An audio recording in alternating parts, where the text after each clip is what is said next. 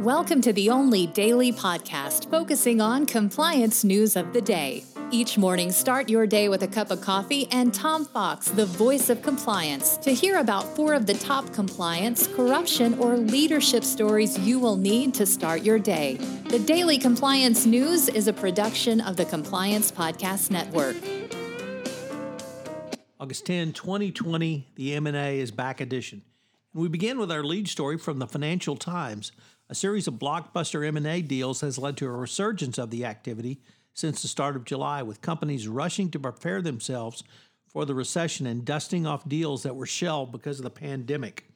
Eight deals over $10 billion have been signed in the last six weeks, according to Refinitiv, making it the fastest start to the second half for mega deals since 2017, when there was an M&A boom immediately before the financial crisis.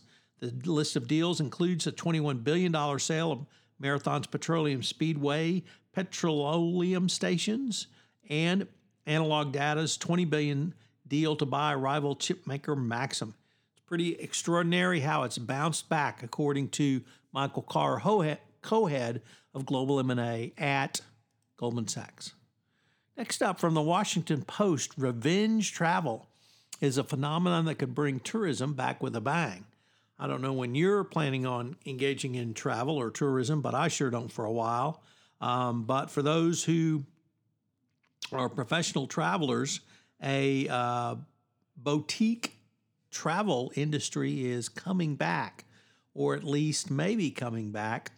The restless mood has many pro travelers and experts predicting revenge travelers could bring back leisure tourism with a bang although others caution revenge may not be as sweet as you'd like. This revenge is really just getting back out there and uh, traveling. So it's going to be interesting to see what happens. The concept of revenge travel emerged in China in the 1980s with descriptions of burgeoning consumer demand following the poverty of the Cultural Revolution. In the past few months, researchers have reapplied it to the resurgent spending on luxury travel as strict stay at home orders have eased across China. Next up, logistic firms are using fast track cloud AI projects to help fill supply chain gaps. It's becoming a large data game as global logistic companies are expected to increase their use of digital technology to reset global supply chains battered by coronavirus.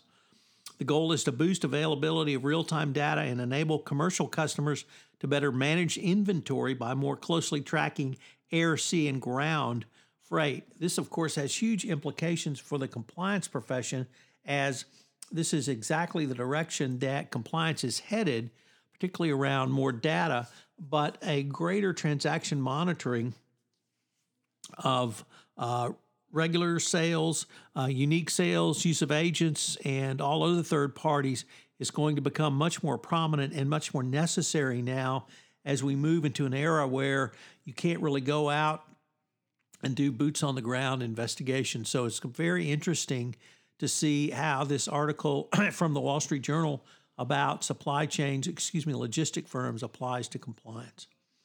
And finally, how to prepare to return to your office. The New York Times takes a look at getting ready to go back to work, and it notes that, of course, many people are feeling uneasy and whether OSHA will actually do anything to protect workers, of course, is a huge question under the Trump administration's laissez faire attitude.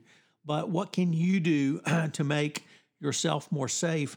Obviously, the basics of safety and sanitation, but you're not going to be able to eliminate risk most uh, uh, completely. So you have to eliminate those which you believe are the highest risks and those which you can manage going forward. Good luck.